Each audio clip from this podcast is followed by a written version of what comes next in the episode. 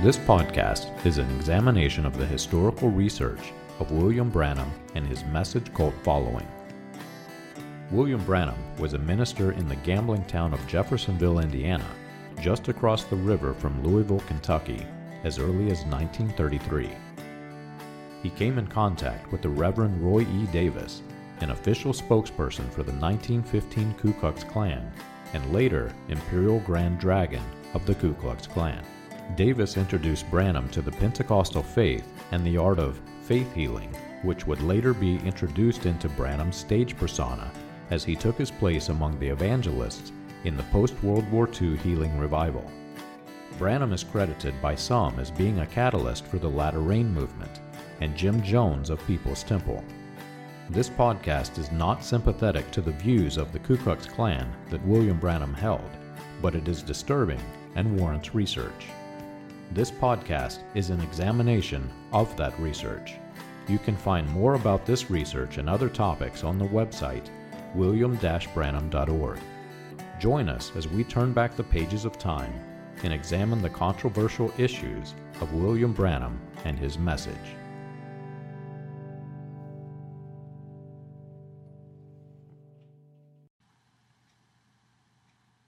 There are two certainties with religious cults death and politics.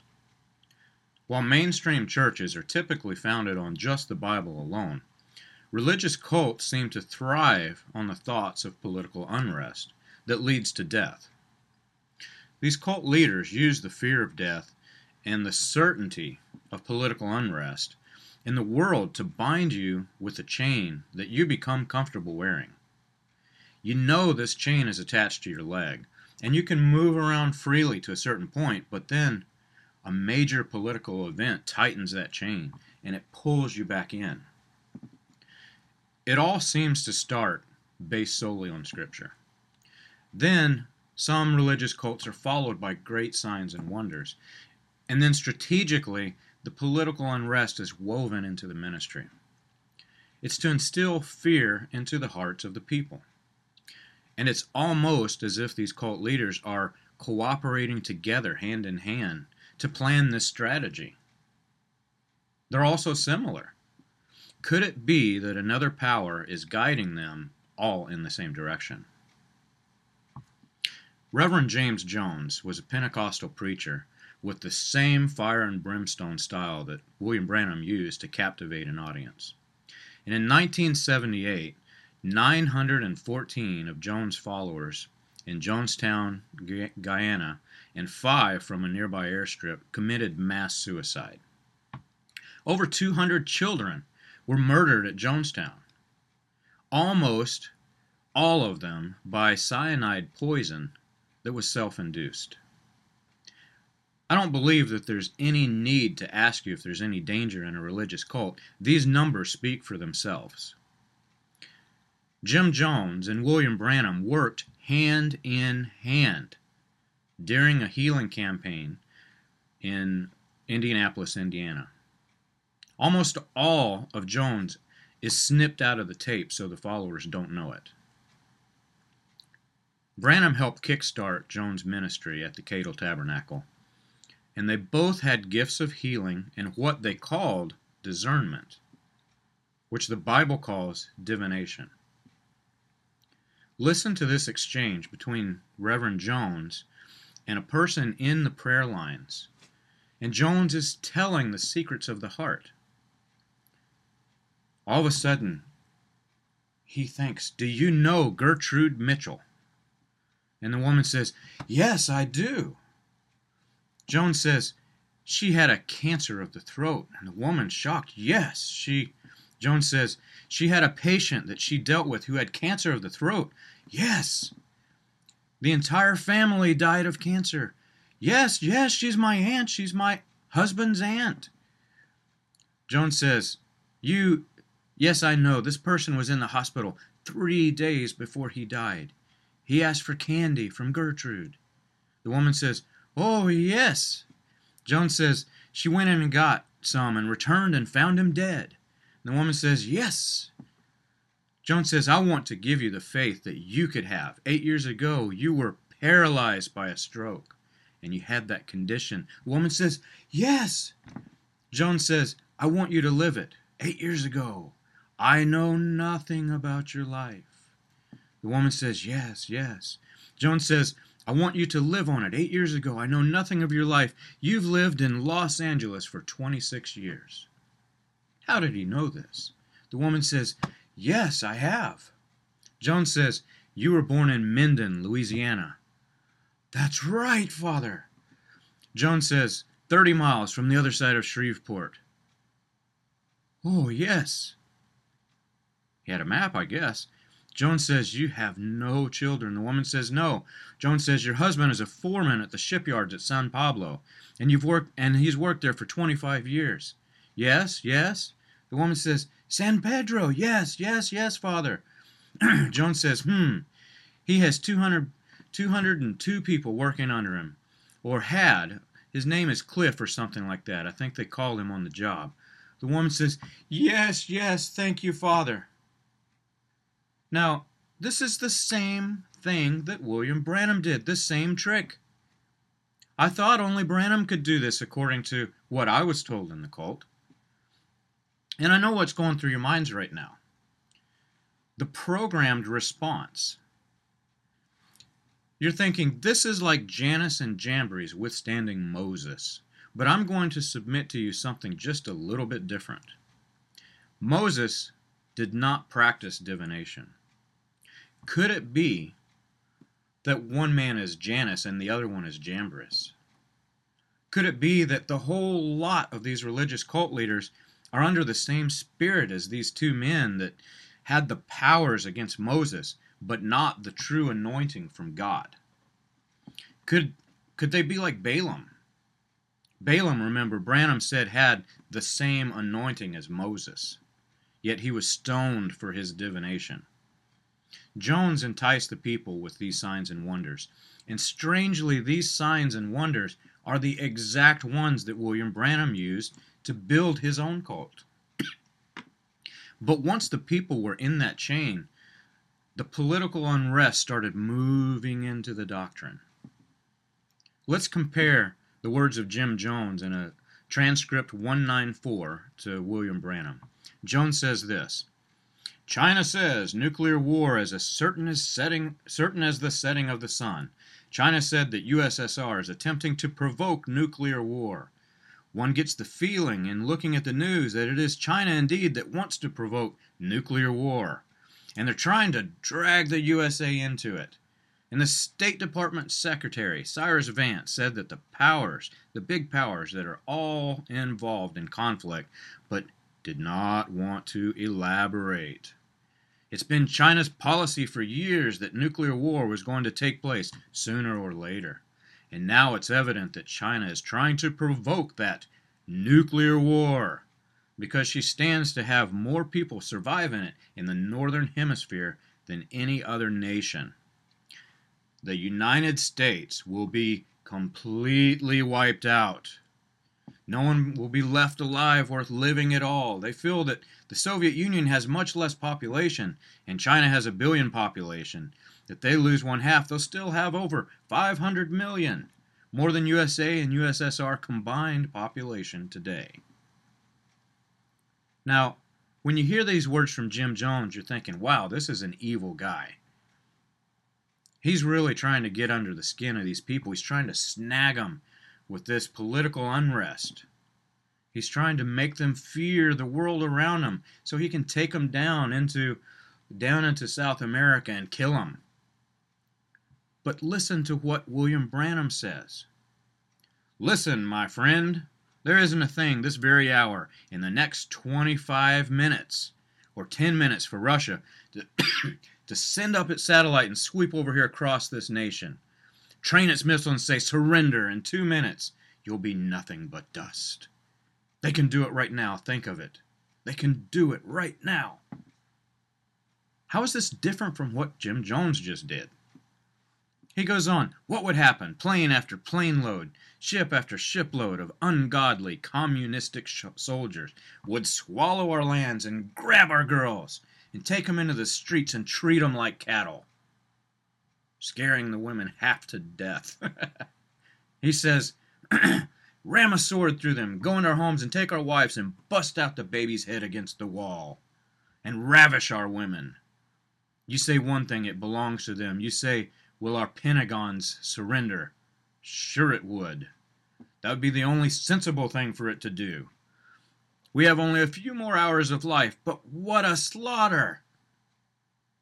This is William Branham speaking. And you're probably shocked because I'm sure many of you soothe into his way of speaking and you overlook these kind of things that are programmed into your minds. He says, Wait, they may be loading on the planes right now. The ships may be in harbor. Soon these things will come. And about a reality, there's not one thing left for it to happen to keep it from happening according to prophecy. How many of you caught that? According to prophecy, Russia's going to come rape our women. Here we are, in the next week. I don't know what condition you could be in. The handwriting is on the wall. We're weighed in the balance and found wanting.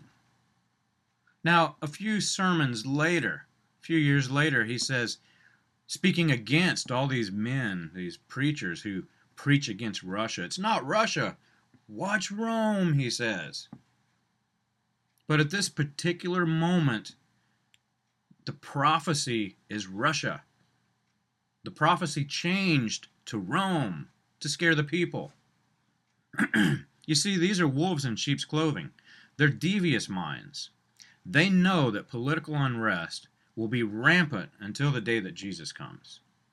And they use that to their advantage. They can claim that there will be political unrest and call it prophecy because they know it will be a self fulfilled prophecy. This tactic is the borderline fence that surrounds the virtual compound of each cult. William Branham called it the squeeze. It would be the time of uncertainty. It would be the time that we would see the bad things happen. Someone try to leave the cult and just watch. Something major will happen. Politically, he's right.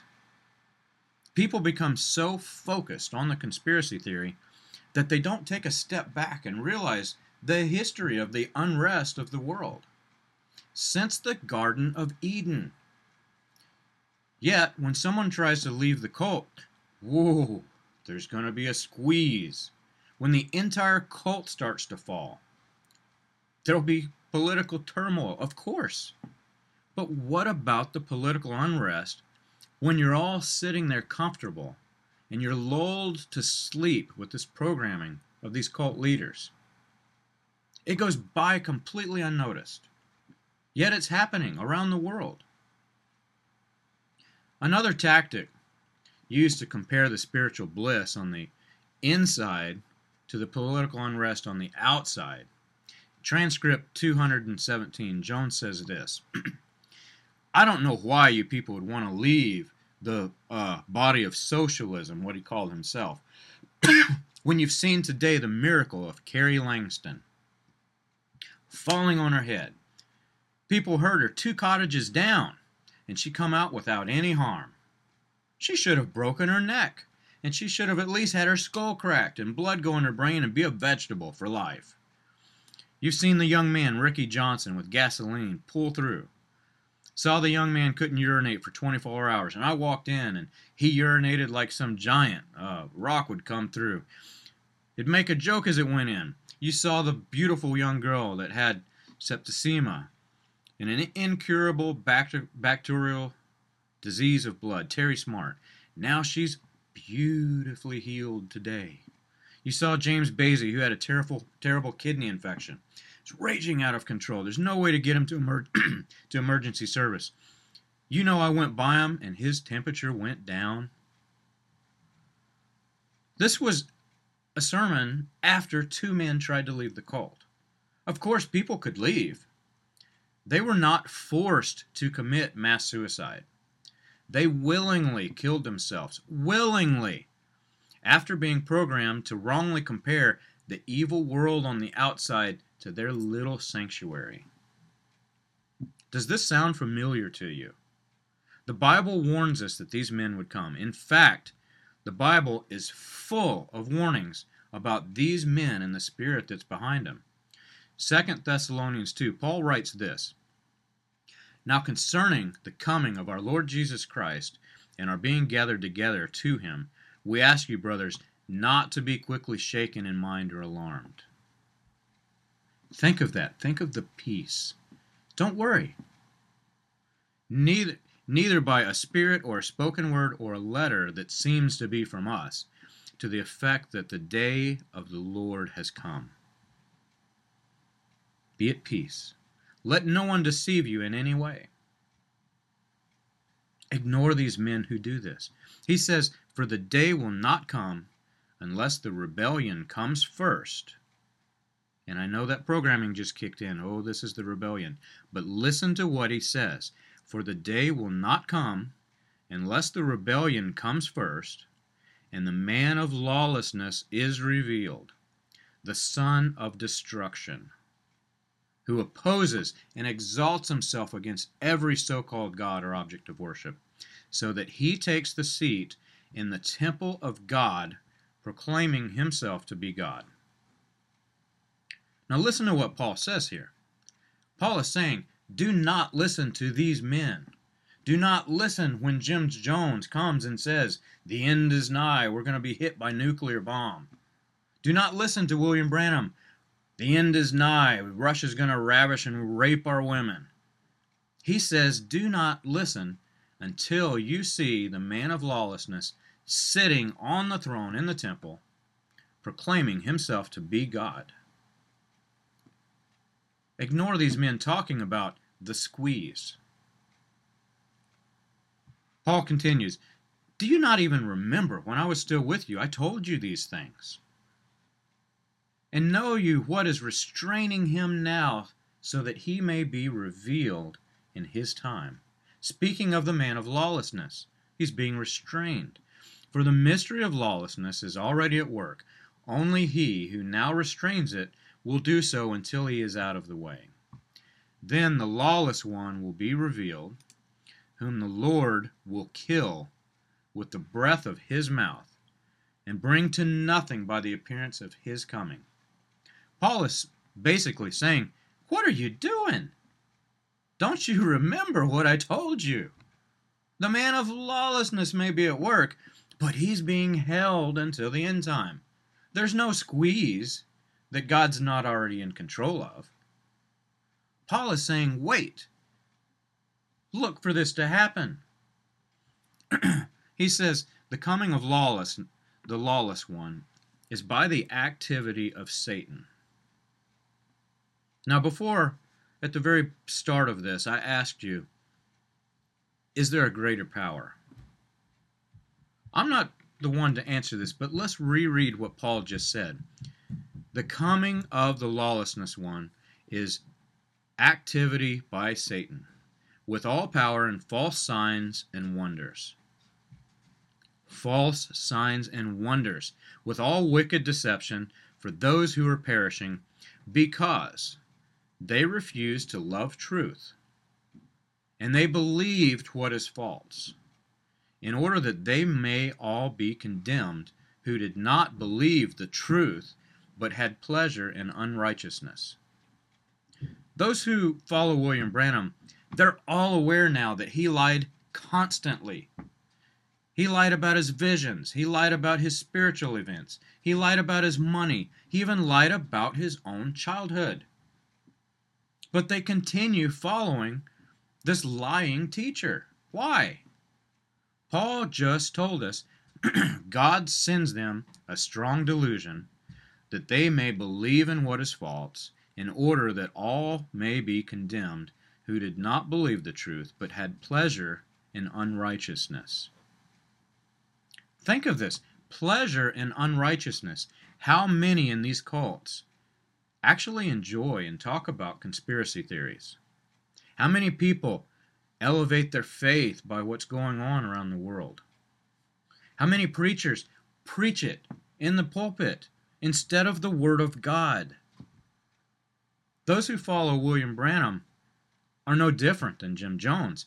Jones and Branham had the same spiritual gift healing and divination. they both pointed to their healing powers as vindication of their ministry, not the Word of God. But Paul calls these false signs and wonders. As Christians, we should ask ourselves were we sent a strong delusion? When we learned that we were delusional, did we seek the truth? Or did we continue not to believe the truth? How many of you have ever asked yourself this question? What would have happened to the cult followers of William Branham if Branham had not been taken off the scene? I'll let you decide.